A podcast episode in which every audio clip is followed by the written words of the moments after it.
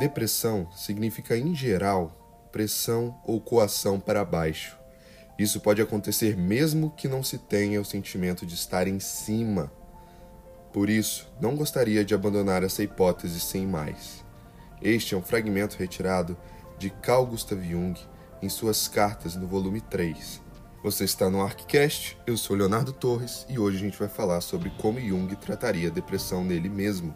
Jung na carta continua: Se eu tivesse de viver num país estrangeiro, procuraria alguma ou mais pessoas que me parecessem amáveis e me tornaria de certa maneira útil a elas, para receber libido de fora, ainda que de uma forma primitiva, como fez, por exemplo, o cachorro sacudindo o rabo.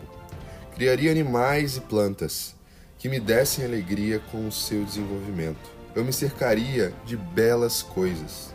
Não me importaria se primitivas ou simplórias, objetos, cores, sons, comeria e beberia coisas gostosas. Quando a escuridão viesse, não descansaria até penetrar em seu cerne e chão, até que aparecesse uma luz no meio do sofrimento, porque a própria natureza se inverte em excesso affectus.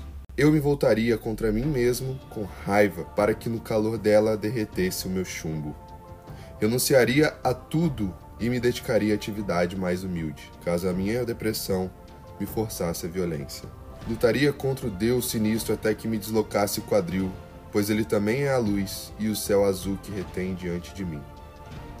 Seria isto que eu faria. O que os outros fariam é uma questão que eu não sei responder, mas também para a senhora existe um instinto: arrancar-se para fora disto, ou entrar até as profundezas, mas nada de meias medidas ou meio entusiasmo.